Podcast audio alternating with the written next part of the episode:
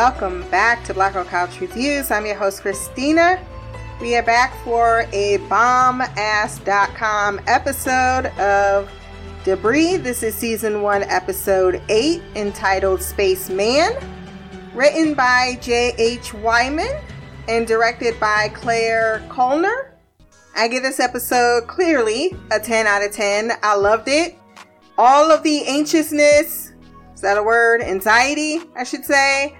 Um, regarding when we're going to start getting some answers or a little bit more momentum on the plot. And this episode said, okay, I heard you. I mean, clearly not because this was filmed way before I started complaining, but I think they've paced it out perfectly for the audience and I think sometimes you're supposed to be chomping at the bit. That's part of the experience. So it's not a complaint as much as sometimes you're just more like, I want to see more. Sometimes it is a complaint. But for this show, I just wanted it to to get bigger and me for to understand a little bit more what was happening. And while we didn't get all of the answers tonight, like what a Lagari is, we certainly got George Jones, and I think that's been the question mark all season long. We have, you know, both uh, Brian and Finola definitively picking their own side, and uh, they're handling their handlers like bosses right now, and I and I love it. I love what I'm seeing. Let's jump into this recap. A woman is running through the woods from well, we don't know who's chasing her, but she seeks help in a abandoned warehouse, but the man is hauling out bodies in body bags, so he clearly is not a friend. Uh, he calls via walkie talkie that they have the escapee trapped when he spots her. She hides in one of the body bags as another man shows up, however, phases through him as he tries to wrestle her out of it and the bag ends up through Lando, causing imminent death. That was a cool visual. The other dude was like, you know, they don't pay me enough for death. So he watches her go right out that door and reports to whomever that she's too far developed.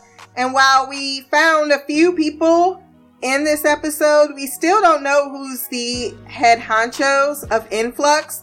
I can't think it's, you know, anyone like Maddox or even Ferris, it feels as if we haven't quite met the villain yet in this series. And I can't wait to see what his face or her face looks like. At Orbital, Anson's retracted memories have led to George Jones' location in Washington as the team, including Finola, get the debrief on the rescue mission. I love that Brian put like, you know, you sit here next to me like you put, you know how you put your jacket on the seat because you're saving the seat for someone else. I just love little tiny things like that. And uh, they pinpointed a mile marker. It's going to be a simple extraction mission that emotionally affects Finola, seeing her father's face in the images there. Once alone, Maddox tells Brian not to use Finola tactically for this mission because they don't intend to bring George Jones out alive. What? What the fuck? I don't know what is up with Maddox, but he be going from he had done a 180, like we just gonna be, you know, bugging her shit, don't worry about it. And then just doubled up on it, like, okay, so we're killing her father. and I need you to handle that and make sure she's not in the way. Like that is asking a lot with very minimal information. And either Maddox simply overestimates his influence, and maybe he does. He's this man's mentor. He never questioned him in the past. But maybe Brian just one of those people that never had friends the way in which other people had friends. So yeah, I can see him being a military, just constantly taking orders and never feeling as if he should question, or even if he does, he just trusts in the person that's leading him.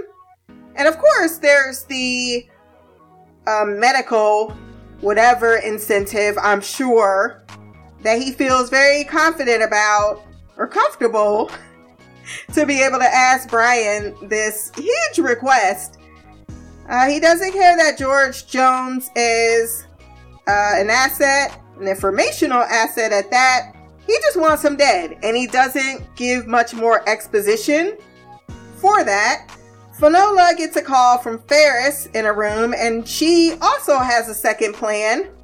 Two of the uh, handlers, that is and says that she and Phelps are going to be ambushed.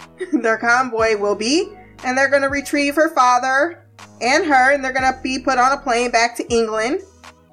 She needs to join her sister. She's been picked up on drug possession. She's like, okay. It was very um, suspenseful having both people in different rooms being given different orders, and you're just wondering because, you know, they they've had a breakthrough to trust each other, but I mean, I already figured Brian was gonna tell, but I figured after Brian told her, like, okay, well, now Ferris's plan seems like the best one, and that's exactly how it went down. He says that he is used to, like, you used to trust me in the past. You know, remember when I told you about so and so, some mission that apparently wasn't great? and he followed orders with little resistance, saying that you just need to trust me.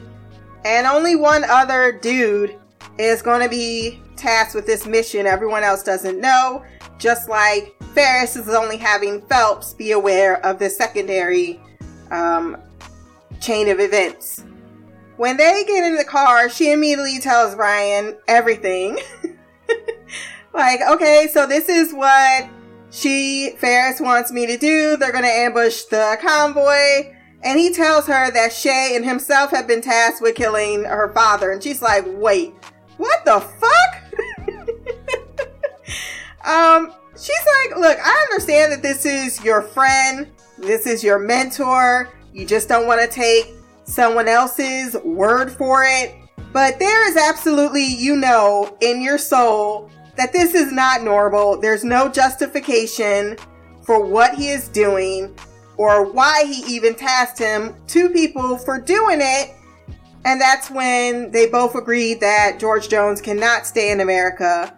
Shay is going to be an issue, but Brian says we'll worry about that later. I mean, the fact that they have to both struggle with their directives and their shady superiors, of course they're to be like, okay. And I like the way she said it. Like, this wouldn't even be a thing if me and you weren't the people that we are that want answers and that want to know what's going on. While driving, they almost run into that girl or woman who is still looking for some help. This is a very abandoned place. And uh, they begin to look for her, but she can't be seen she has the ability to turn invisible, and Brian only spotted her because he saw the disturbance in a little um, puddle, and then he tossed some dirt at her to expose her. She says, Please don't hurt me. She has a debris nacho surgically implanted as an experiment to give greater control of the debris, allowing her to phase and disappear but she also has no memory of her identity, so she can't tell them who she is or where she came from. All she remembers is a door. She does recall Anson because he was always there and that they have been experimenting on many others. This is definitely a huge bit of information to know. This is also another tactical um tactical advantage that Maddox has because now these people are in his possession. But I don't know. Would he have to keep them in the same conditions that Influx did, or is he really going to allow them some type of freedom where they might not want to work with him? Maybe they do. I don't know. Despite not asking, she tells Finola she doesn't know about a ball of light. Eric's clone also asks Finola and no one else this very question, and it adds to the mystery of Finola, which wasn't there another t- like the little girl last episode, like Caroline. She really, and even the father, they seem to have this uh, connection to Finola for some reason. And it could it be just because she was, you know, decided to be under the Debris influence, so she's forever bonded to it? I'm not sure. Or does it have to do more with her father and whatever's going on with him? We finally catch up with Brill standing in the rain. He had a very minute role this episode. For someone who is working for Ferris, I'm not sure why he warned Finola against her unless he has his own type of agenda. But then he gets a call from Ferris, who is tracking the Americans' movements, and it's clear he's the one that's going to be heading the ambush. His face when he put it the phone up to him his face was damaged. That was the area that his face was damaged.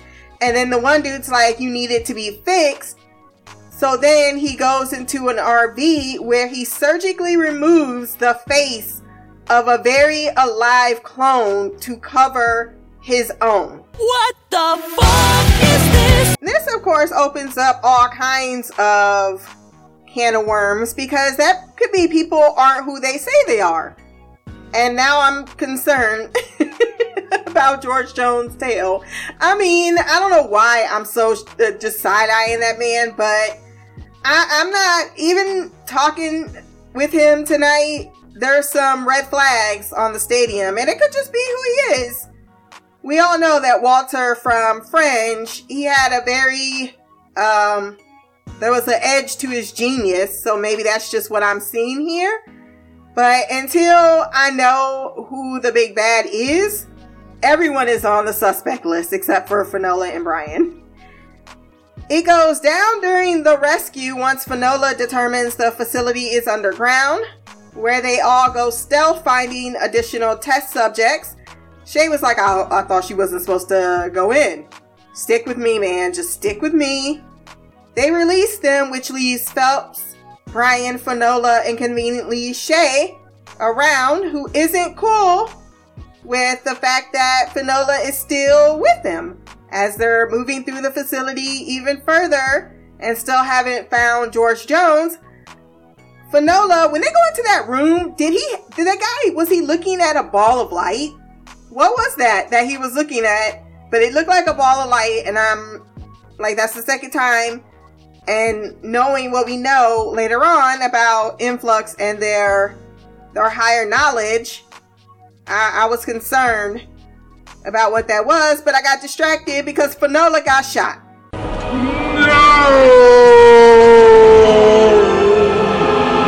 because my boo is a boss ass she gonna say it's just a bruise. I'm like no girl you got shot it's more than just a bruise. Um, it's clear that the alarm being pressed causes her to panic because now they have been uh, identified in the building, which means not only is Shay and, well, particularly Shay, wanting to kill him, now the other people in the facility could also get him away, and this could be her only chance to finding or rescuing her father. So she fights through the pain, desperately looking for him room to room trying to get one step ahead. I will say my suspicions were a little mollified regarding George when I saw that reunion because that was just precious. How that feel? Very happy. then the showdown happens and things were very tense as Finola gets in front of her father. Shay comes in, pointing a gun like, ah, I'm gonna need you to move and I might shoot through you. And then Brian comes in, he's like, okay, let me handle it. And then Phelps comes in, and I'm like, oh shit! and then Brian tells Finola, let's just get your father out of here. Tells her, you know, to put the gun down. She begins to do so because she trusts Brian. And then Phelps, he did put that gun on Shay, like, yeah, um, I'm watching you. But then Shay shoots Phelps. And then Brian shoots Shay. And I'm like, ah, it's a bloodbath. Only Phelps making it out, but he is bleeding really bad. Brian is half in shock that he killed his own agent. He has crossed the line. There is no going back. But Finola, not only in protective mode for her, but for him, says, Look, we ain't looking for this other dude. He's gone. He's not here. He didn't see my father. all you have to do is tell Maddox that you didn't see my father, the intel was bad, and get the surveillance. And I love that she became, you know, his anchor in that moment versus the other way around.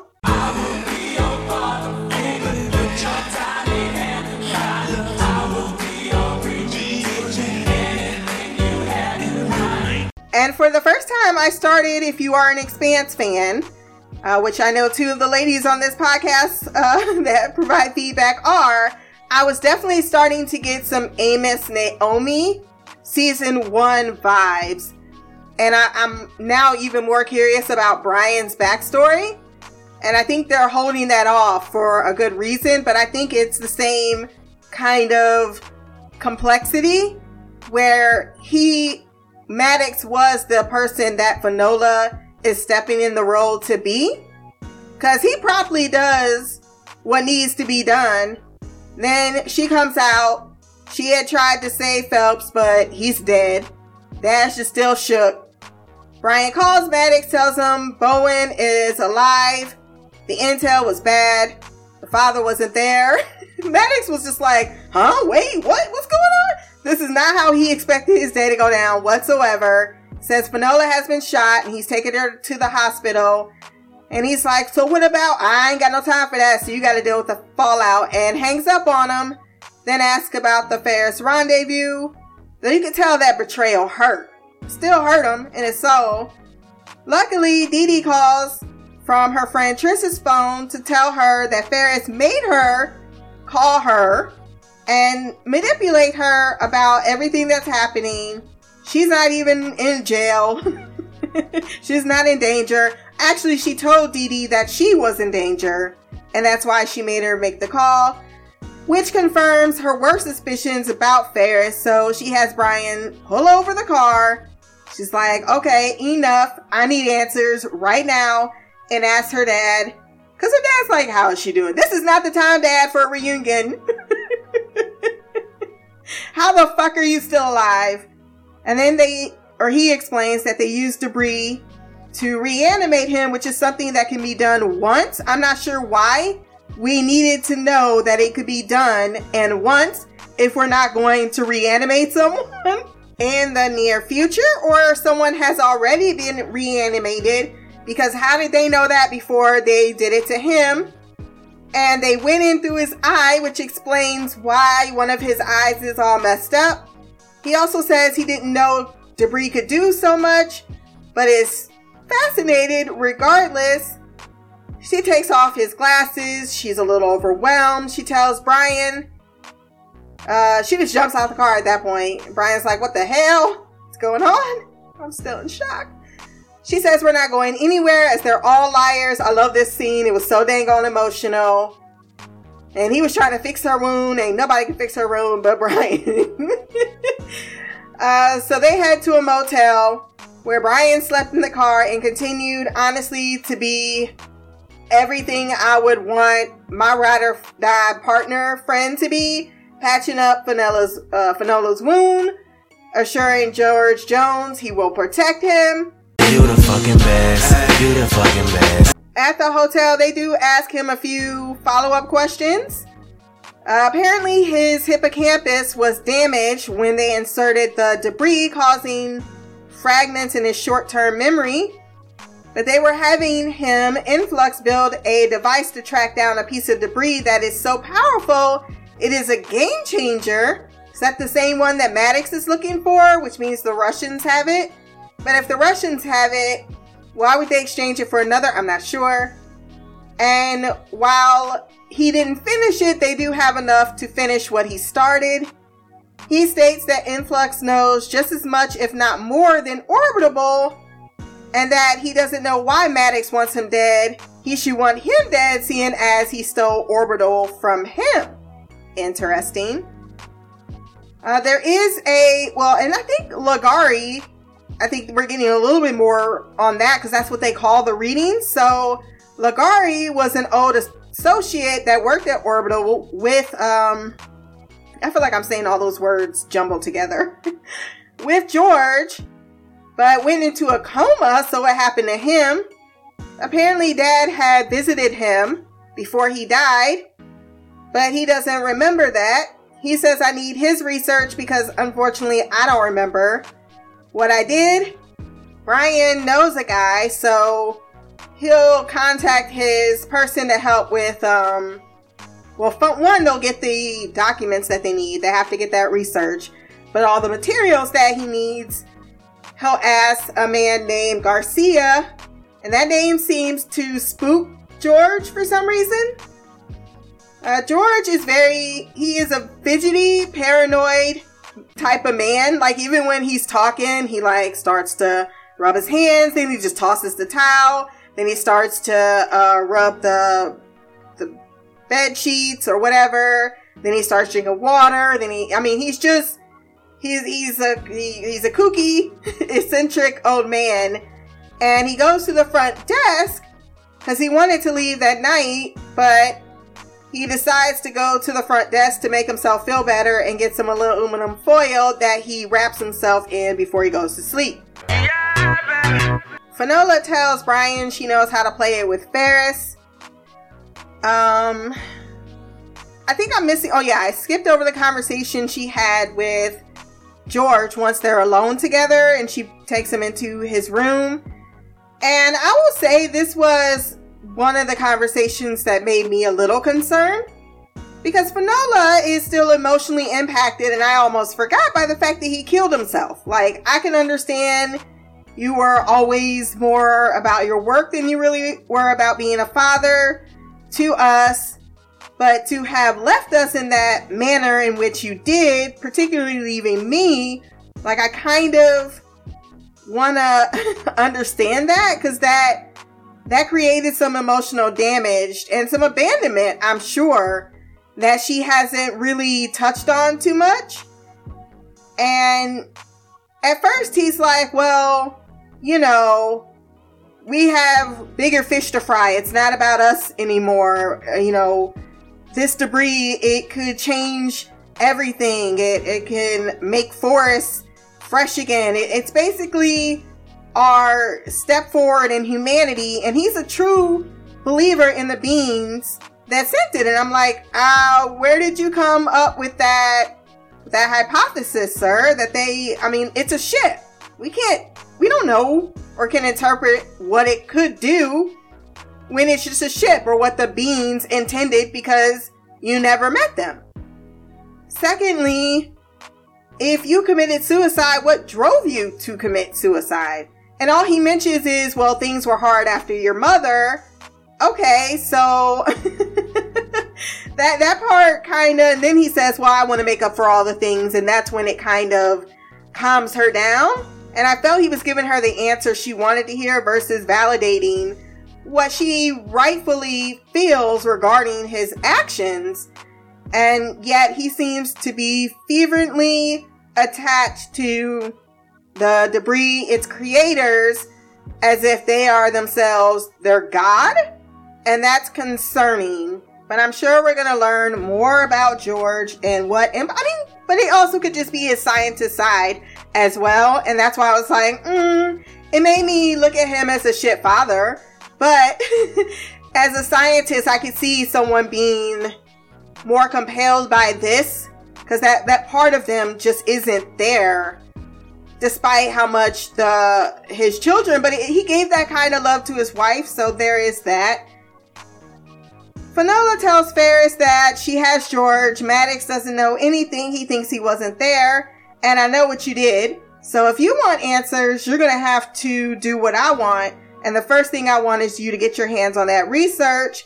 You're to be following my lead from now on. And I like the way she took control to handle this situation because she needs resources. She needs someone to be able to have checks and balances on Maddox. And if that's her role, whatever thing she got going on, clearly she still wants to balance that out against Maddox, and she was willing to, because she says, you know, I was doing it for your best interest. And considering what we've seen between the two handlers, I can almost believe that. At least she's not willing to go to the extent in which that, at least right now, that Maddox has. she didn't want to kill the man. She just wanted to bring him back with his daughter. Um, So there is uh there is that. So that is all I have to say. I'm sure I'll have more in the feedback, but awesome episode, awesome series thus far.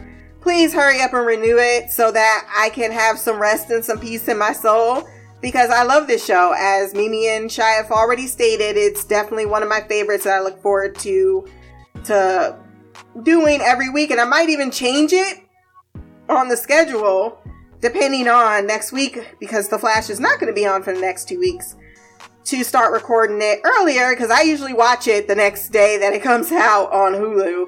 So, yeah. I think I've prattled on enough. Let's jump into the mailbag.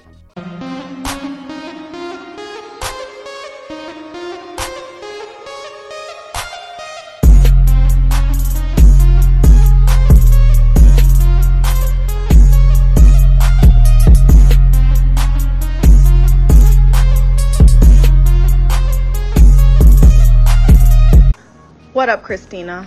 It's Mimi. I've recorded this thing about a hundred thousand times. I don't know what it is, but I can't seem to get right. I'm trying to not go down a rabbit hole. I have all these like theories running through my head, and I'm trying to like organize it, but it's just not working. And I figured if I don't go ahead and send this feedback, it ain't never gonna get sent. So I'm just gonna just verbalize what I'm thinking as I run through what happened. So the first thing that like had my mouth fall to the floor was when Maddox told Brian that, you know, George couldn't get out of there alive. Like that whole thing, I was like, what? And you could just see Brian's face. Like he absolutely a thousand percent didn't agree. And then for him to bring up the whole, you know, remember when I told you to do so and so and you didn't question me um, I I was thinking like clearly at that point he felt like you were doing the right thing and he don't feel that way about you anymore because he feels like you're hiding something and you're not being honest, which you're not.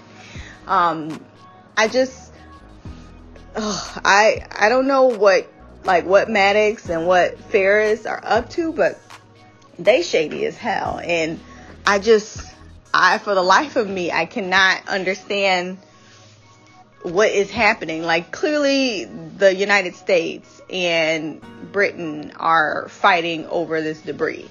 They clearly have different ideas of what's it's for and what it should be used for. Maddox is dirty. We know that. He is working with what was that, Russia or Germany? I don't remember, but he's clearly doing some underhanded things anyway. So he he clearly has his own motives. But I just, for the life of me, like I cannot comprehend why Brian is following him so blindly. Clearly, there's some something happened where Maddox owes, or I'm sorry, Brian owes Maddox something. Clearly, that's some type of. It ha- it has to be. That's the only explanation for why he would allow him to act like that. I just I'm I'm just trying to understand like what the hell could it be? Like why is it that he keeps asking this man to do these things to Finola knowing they're supposed to be partners? And I thought one of the main things with having a partner when you're like an FBI agent, a police officer, you know, even an EMT, anything like that, you gotta trust them and you gotta trust their judgment and you gotta trust that they have your back. And if you're constantly asking this man to lie to her or to, to you telling him things that you know he's uncomfortable with, like I just, I just can't comprehend what the hell's going on. I, then, you know, you got Ferris telling Finola that they're gonna ambush him and then um, he's gonna be with oh my god, what did she say that dude's name was? Uh, Shaw? No, Shaw was Brian's dude. I can't remember the dude.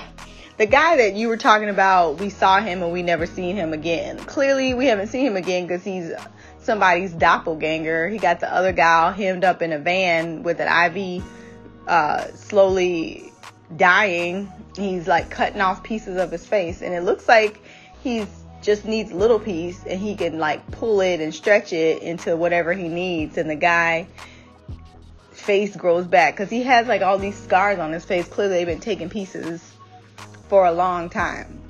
So I don't know. Clearly, that had something to do with the debris because we just know that debris does strange things. I swear, I just, for the life of me, like, does this technology only work like that on Earth? It reminds me of like Superman. When Superman was on um, Krypton, he wasn't strong. He was only strong because of Earth's yellow sun. So, are these debris pieces only acting this way because it's on Earth? When it's in space, is it different? If it's on wherever planet the, these creatures are from, these aliens, does it act different? Like these, this debris doesn't have has all these strange and unusual properties, but are these properties only because of where it's at?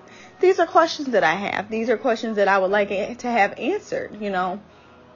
Um, then we see that one girl. I'm telling you, oh, I I 100% lie because one of the first what the fuck just happened moment actually was before we even heard Finola and Brian having a discussion. It was with that girl when she was running and she hit in that daggone body bag and she jumped through dude and the body bag stayed. I was just looking like, what the absolute fuck just happened? That first of all, that whole scene was phenomenal. Like just the the way his face changed from like its normal color to like it's like you started to see those like black veins and it turned purple. Like you just tell he was suffocated and then his nose started to bleed. That shit looked crazy and it was awesome. Um, I'm gonna need to go back to her because her powers were pretty dope, and I'm gonna need to see some more. And then, you know, speaking of that girl, like, does she have like psychic abilities? Could she see in the future? Like when she's like, I don't know, and then Finola was like, You don't know what? I don't know about the ball of light. Like how? Like I didn't say that. Was Finola thinking that? Was that something in the back of her mind that that girl could like like feel or understand or hear?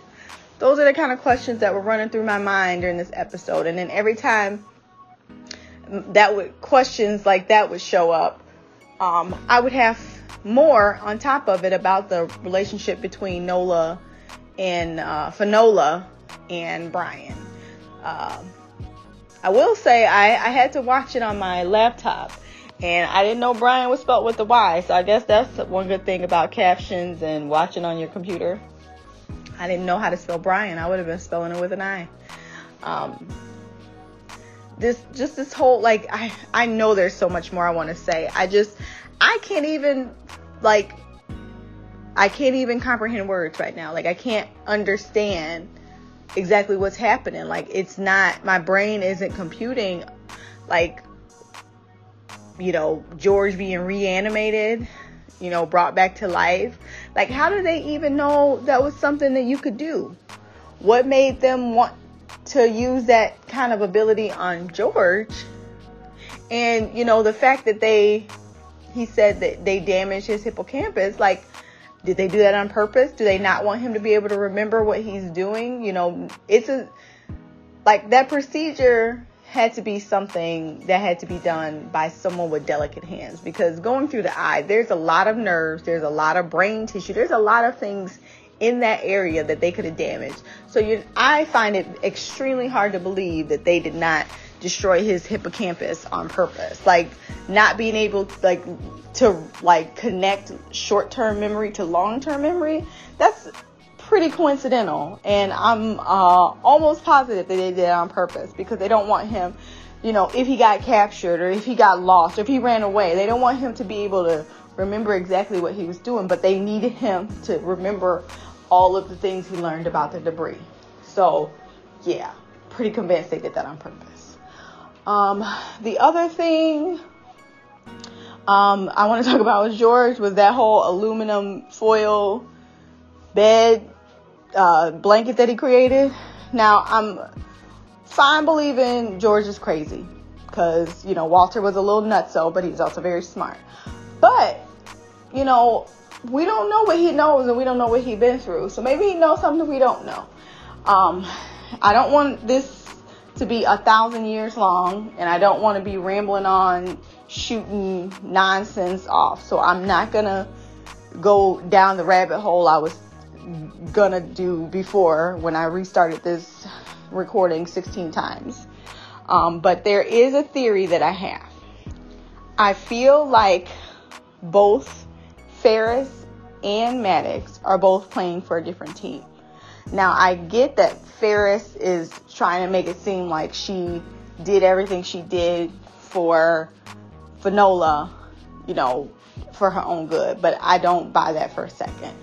I think that they're trying to create something with this technology to best the other um, country. And they need George, and they know they need George. Um, Influx seems like they have advancement in technology, probably because they're experimenting on people. Uh, they don't have a very high moral compass like other places or like the United States pretend to have, and like um, the UK pretend to have. So they're they're not they're not as advanced. So I feel like the Americans are trying to kill George because they don't want influx to get any more advancement. Um, because they feel like if if they can stop George, they can use the information influx have and utilize that information and then advance it.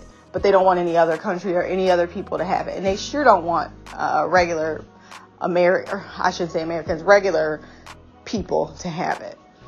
Um, and then I feel like Ferris, they're doing the same thing. They know how Finola is. They know that killing him isn't going to be the answer. So I feel like once Ferris would have got Finola to like London, they would have locked her and her dad away, and they would have used him for all the information that he has.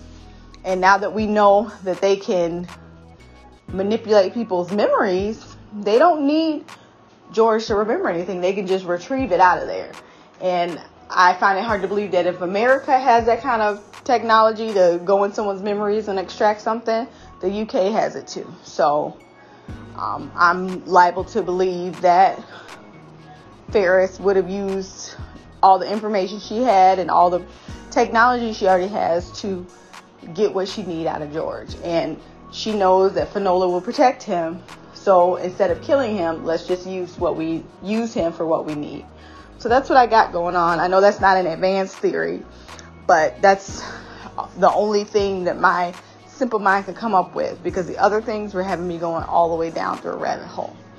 Now, I tried to look up um, ratings and stuff like that. It doesn't look like they're doing the best, and NBC feel I feel like they have a lot of high standards. So I'm I'm honestly not too hopeful that they're gonna be renewed because if they were, NBC would have renewed them already. Um, but I hope we at least get an end to this storyline before it's canceled. I hope I'm wrong, I really do, but I don't think that I am because it seems like they have like what three million viewers, which I think is a, a lot. But the one show we were watching, I think that was Fox though um, the the little black girl with Mark Paul Gosselaar, they had like four or five million. Well, they started with that many, but they ended with close to four million, and they weren't renewed. So, yeah, I'm just gonna end that end it like that. So y'all can take whatever, take that with whatever grain of salt you want. But like I said, I hope I'm wrong. So anyway, until next time, love, peace, hair grease, black girl magic, queen of the couch, Mimi out. That was Lamia with her thoughts on the episode. First and foremost, you ain't gotta be a petty bitch all like that. like it's gonna get canceled. I'm just saying. I know I ain't wrong. I hope I'm wrong, but I ain't. and then she gonna bring up Fox. The fact you brought up Fox in that argument is shameful, ma'am. you know dang on well Fox makes shows predominantly with people of color just so that they can say they cross in uh, or they they fill in the quota and then it doesn't matter how successful said show is they intend to cancel it. So that's fox. That's a whole different and then they really care about their timelines and all that this that and the other thing. So that that's one thing i will say. Secondly um with the ratings the ratings are going to be a tricky thing and even tv acknowledges that I won't say it's not always a metric live viewings, but that's what that what they're showing right now is live viewings. People like me, or I don't know, maybe you and Shy, all watch it right on Hulu. Or actually they're teamed up with Peacock. So they people who's watching Peacock the next day can get the episode and watch it as well. So if you're looking for an actual true number on who's watching the show, we actually don't have that data. Now, I'm sure networks are able to do a little bit more, but as far as like the Nielsen ratings or the official ratings for live viewership, that is all the data that people reporting those numbers have. And the only reason I'm spitting any of this knowledge is because someone had to tell me about how I was starting to be a little bit the same way, but it wasn't just on this show, it was on another show as well.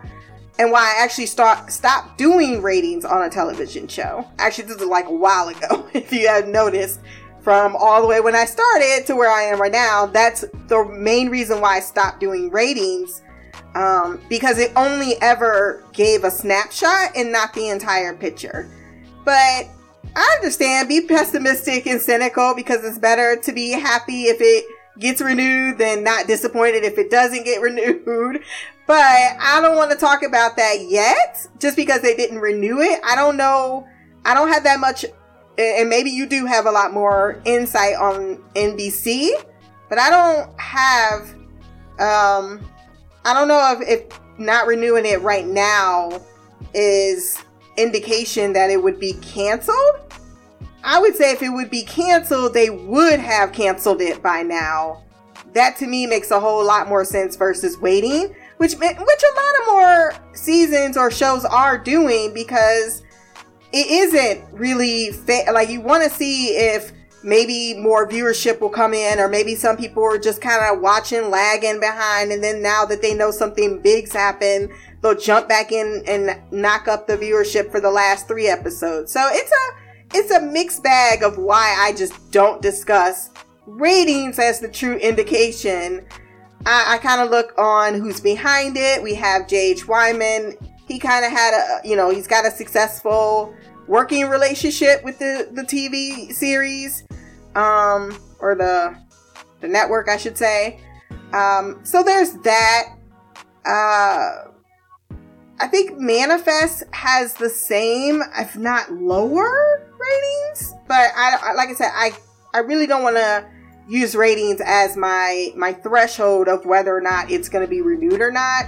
I will say that the show has everything to get renewed, and it does feel as if it has, you know, enough of a viewership for at least a second season. But I will say, you never know.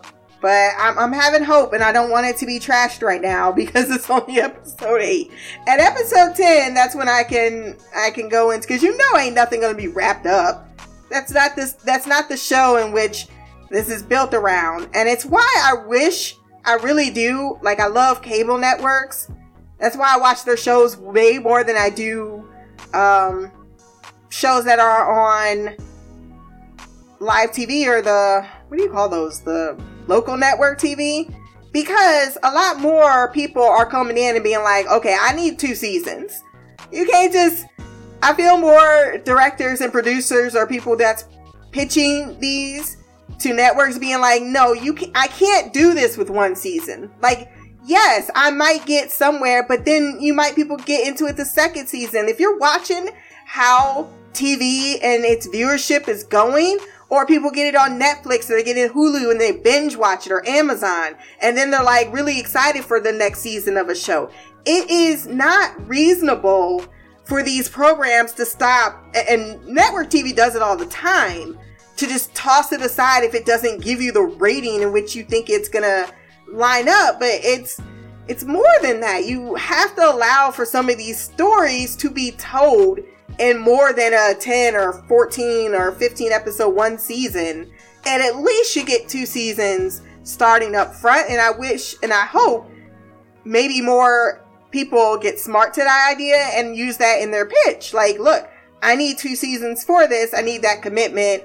and then iron out all that because at least it does give a chance for the audience to jump on. And we know that people don't watch TV the same way as they did.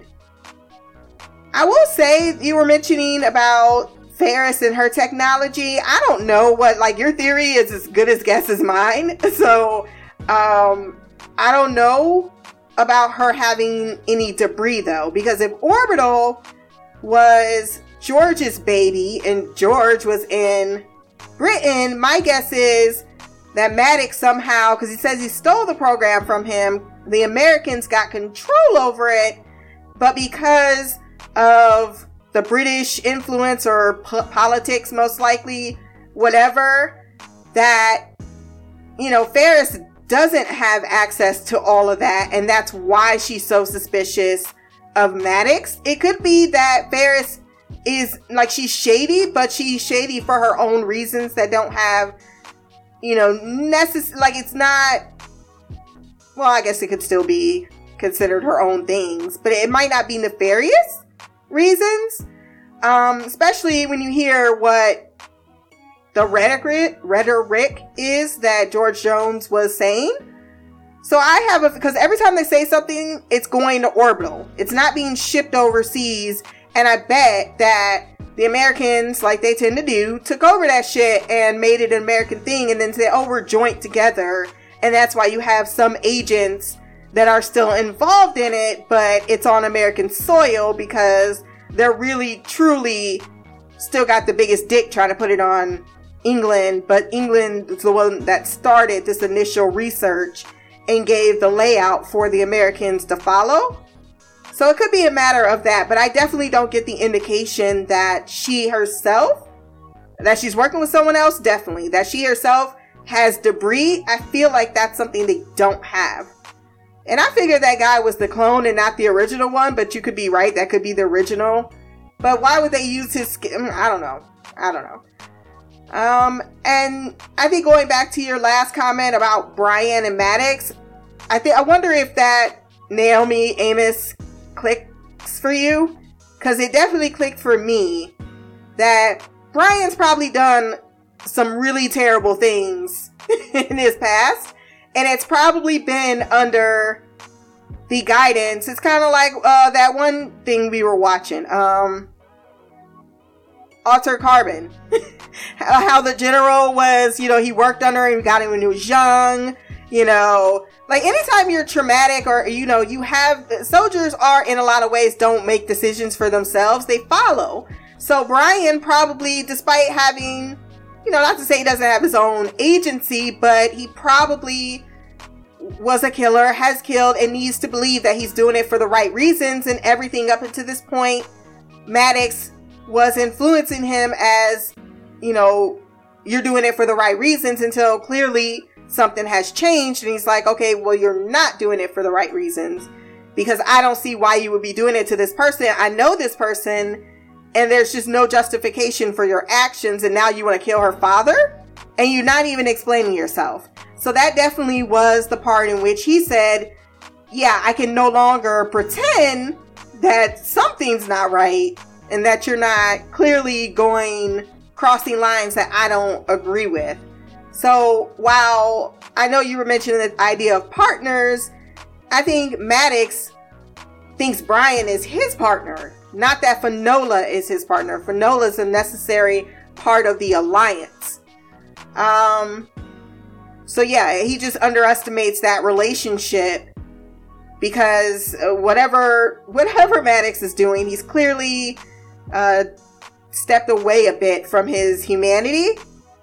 Or maybe he feels like he is doing it for humanity, so that's why he stepped away as well. But that's all I have on your feedback.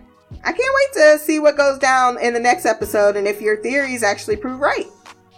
So, next up, Queen Shy.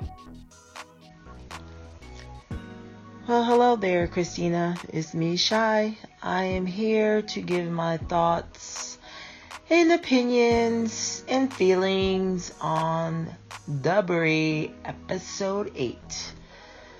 Wow, wow, wow. This one, I had to watch the show and then I listened to your podcast because I'm so far behind on your podcast because I've had a very crazy, busy, busy, busy week and a half. And so, yeah, I've barely been able to keep it together in regards to um, my time off because uh, if I haven't been wanting to sleep, I've been sleeping. So, yeah, it's been hard to.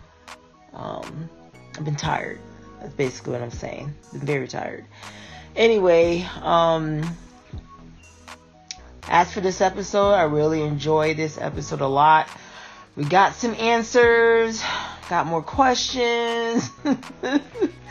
so, but we, we're we're moving along, and so I'm probably to go down another rabbit hole later on, so be prepared to hear me out on that one. Um, first thing first, I'm telling you, like I said, I listened to Mimi's um, feedback um, on the podcast, and I tell you, Mimi be going down some serious uh, detours in, her, in her feedback. Uh, we got the whole spiel on the um, the DMV. her DMV experience. I was cracking up. Um, yeah, unfortunately, in the last couple years, I spent more than enough time there thanks to my kids and their driver's licenses and other, then I had to renew my license and yes, a, it became a thing.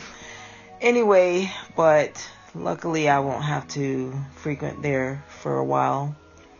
Um, but yeah, she was talking about um, the military and um, you know our thoughts and feelings when we are are in it and versus when we get out and yeah, it it varies. Um, I will say um, for many people, I know.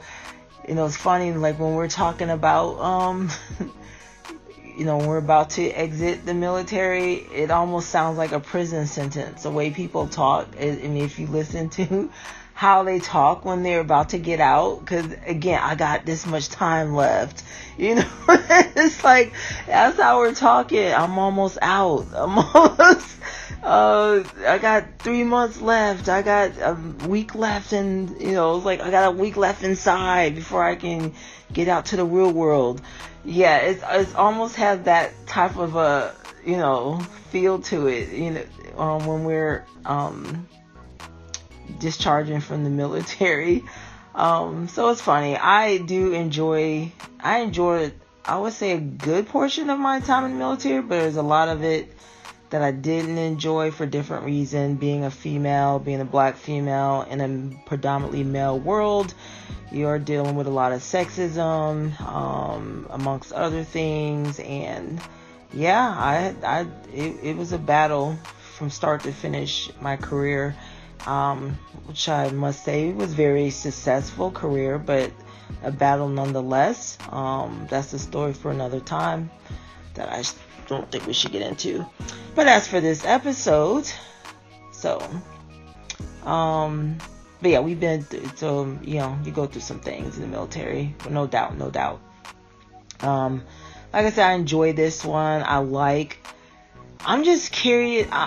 it's like I just want to know, man. I just want answers.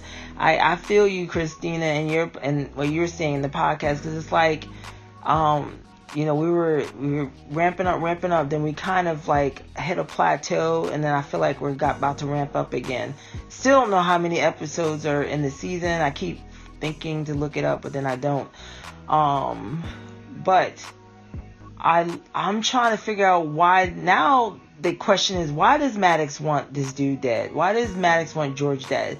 And why did he why did he spring that on Brian the way he did? Uh, you know, such you know, why couldn't Brian be kept abreast of the fact that you know they want to find George in order to kill George? But he kept that to himself until that the very last minute. And then on top of that, he told what's his name, Shaw. That's a very interesting name. Um, told that guy before he told Brian about the plan. And so I don't know. I feel like Maddox was testing. I could be wrong. I just feel like Maddox was testing. I mean, they were to execute the order, so I mean, it was legit. You know, he wanted him them to kill um, George, but I feel like it was also a test as well, like a test of loyalty. Um, and also, I don't understand how Maddox expected Brian to be able to keep Finola out of the fight, so to speak. That didn't even make sense. It's like, why even, why don't you just, like, not involve her if you don't want her to be involved, if that makes sense?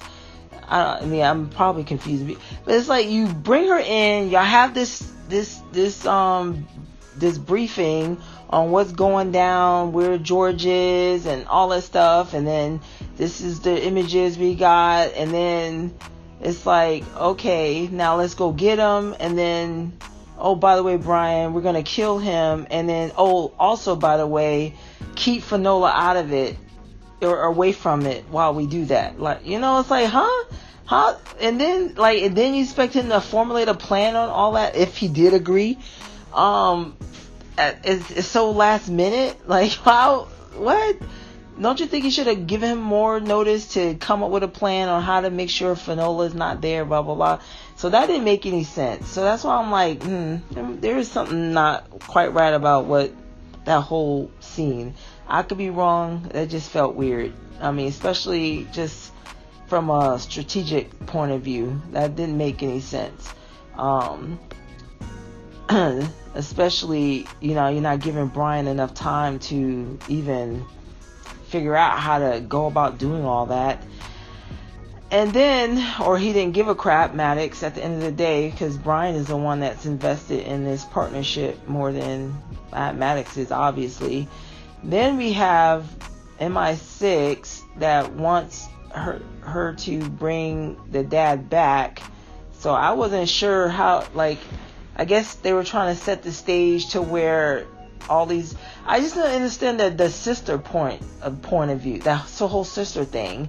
It's like if all you have to do just say, "Hey, the, you know, you got they got your they know where your dad is. Let's get we're going to get whatever his name is, Phelps, is that his name? Um to enter, you know, to uh to interrupt the convoy and we're gonna get you and your dad to London. I just don't understand why she needed to add the sister to the mix because just getting the dad and herself back to London wouldn't that have been a good enough excuse to get return to London? I just I did yeah, the sister part didn't make any sense to me because again, what did happen? I mean, other than to just advance the plot for Finola to have a way to find out even more so not to trust MI6 and Ferris um, because it just doesn't seem that that was smart of Ferris to involve the sister because she's not a because she's a she's an X factor that you didn't consider like you didn't think that the sister would call Finola and then Finola would find out that that that's what I'm saying. It just doesn't make sense. That whole thing didn't make any sense to me. Um, why they did that. Um, and especially if you weren't gonna keep from the sister from calling Finola and telling her all of that. Yeah. Anyway, um, then we have the dad. So they go. Oh yeah, they have the girl first that led them to the dad. You know, she did her part. You know, her disappear the disappear girl and I, I had to I had to rewind that scene when um, she was hiding in the um, body bag, and then the guy like opened it. Um, first of all, like how did she? How did he even know that was the right bag? I'm like, you know, just cannot seem kind of random. But then I I didn't understand exactly what she did to him, so I had to rewind it because I'm like, for some reason, I must have just it just didn't dawn on me what she did. So she jumped through the dude and left the plastic inside him, which killed him. that was gross. I mean, this show is is doing some creatively gross stuff, and um, one on uh, one aspect here for it, and on another aspect I don't want to see it. Um, so there's that, and so now let's get to the dad. I mean, that whole scene with them all turning on each other and everyone dying and all that stuff you know, I figured that that was the only way, other than them. I mean, and Finola even said it. You know, since everyone's dead, we don't have to tell Maddox. But obviously, Maddox would have found out had they. I just still, I did uh, that part, and of course, Bryan did say he didn't know. Like, what was the plan? Because obviously, he wasn't going along with killing the dad, but they didn't have a plan on other than just Maddox just gonna find out that Bryan turned against him. Um, of course, then now they got this this um um other plan now that everyone died, and so they finally get Dad. Course, we see that is like very. I mean, at first I'm like, what's up with his dad? Um, he's not. He's like, yeah, he's definitely I don't know. I don't want to diagnose people with all that stuff, but he definitely have some tendencies there that are like, you know, like we like to throw out there, like Asperger's, autistic. Like he's really focused on like relationships, because he even talked about it that the mother was the one that kept him grounded, kept him. I guess she helped him recognize the social cues that he would be missing, the reminders. Hey, be there for your daughters you know, hug your daughter and all that stuff. Because if it was left to him, he would just be totally all about science and not about relationships. So she, he kept, she kept him tied to those familiar bonds. Um, but my question about dad is this. You know, dad can't. So obviously, so he said that they brought him back to life with this debris that can't be used again and they did it through his eye, which I'm still trying to figure out how the hell they do that. But then I'm like, so this must be the side effect of obviously he was dead. He he killed himself. They brought him back to life. They needed something from him. They're extracting. I guess the, the, but thing with the eye is they're they're trying to get memories or his knowledge or whatever. Um, so, but they're getting him to build this thing. So that's why they needed him to come back to life so they could get him to build this thing so that they could get this game changing debris that's out there somewhere. I wonder if that's going to be in London it seems like we're t- we're like migrating, possibly migrating to London, but maybe not because the one guy was somewhere else. Uh, Ohio was that what they said? But so obviously the dad is not completely himself, you know, because he's home dude, homeboy is getting some aluminum foil, crinkling that crap up, and he's going to sleep. And so I feel like there's some alienness to him because they use alien technology to bring him back to life. So I don't know if he's fully human, if that makes sense. So that's my rabbit hole that I'm going down now. Totally different. You know, I know we're talking about clones, doppelgangers, but I maybe it's him, her actual father, because they did take him out of the morgue, but he's not quite human now. So that's my thing now with the dad. So now the race is on to get this stuff, this file that he needs so that he can rebuild this scanner thing that he built for Influx but I'm like, who? I don't know. Like who? And who would be trusted with this game-changing debris? Influx, MI6, Orbital. Is that what they call CIA? Whatever. Nobody. I mean, ah. And I'm still like, who are these people? Who are these these beings that even, you know, created this debris? I want to meet this person. Do they have one that's left over, or this being don't they have one? Maybe one fell to earth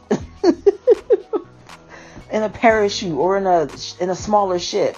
I want to meet one of these um, beings and be able to talk to them. I, I mean, I, they're just so advanced and so ahead of our time.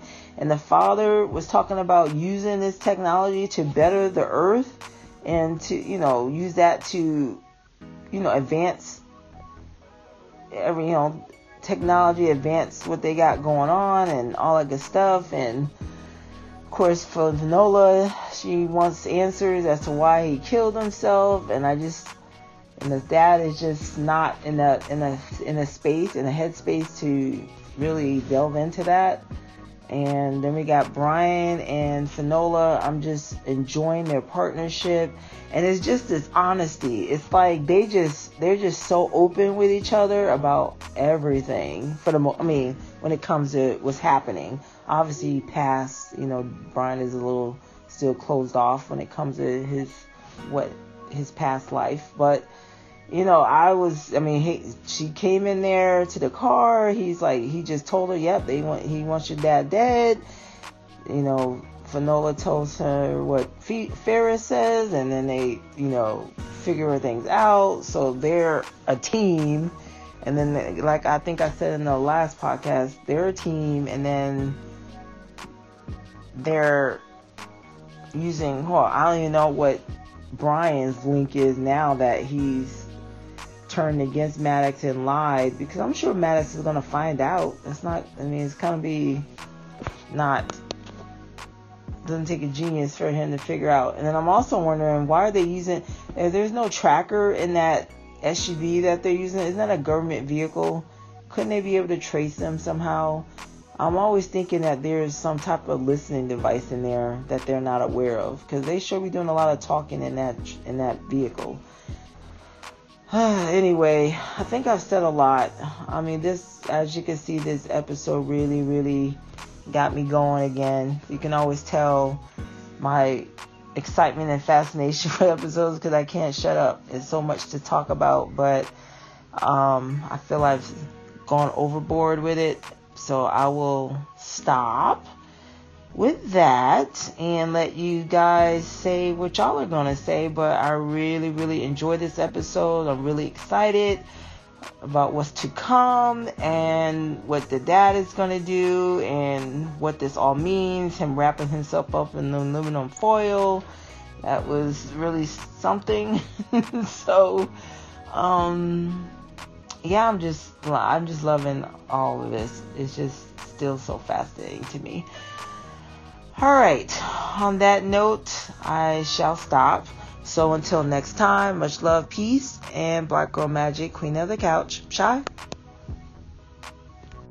That was Queen Shy with her feedback. Everybody going down these deep rabbit holes. I'm just taking it as it in. I'm not making too many predictions, but y'all cracking me up.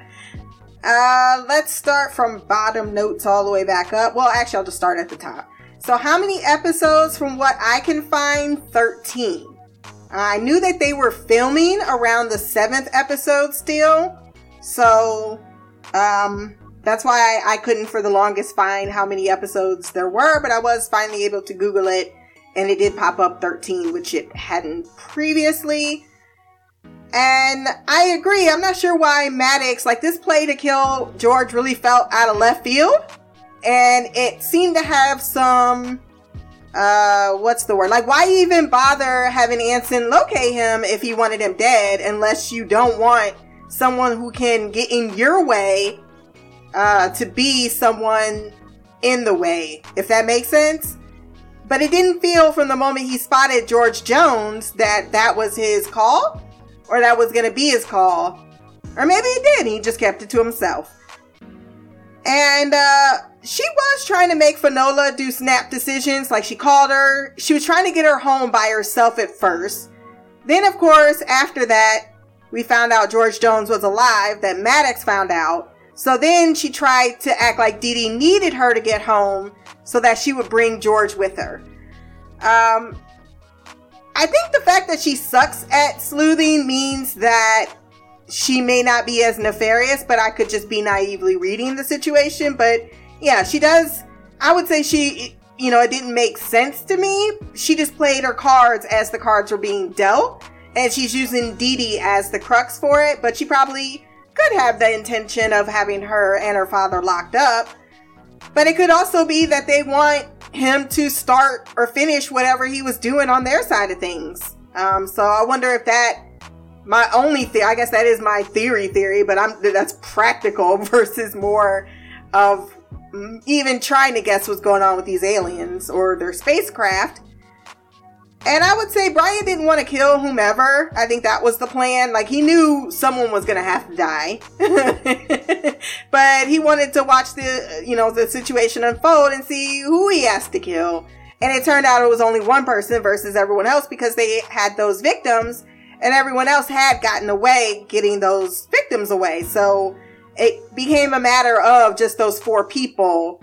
And even so, he was trying to as much as he possibly could, be like, um, I'm gonna help, and then he was just gonna see if he could do it without violence, but of course he had to use some violence.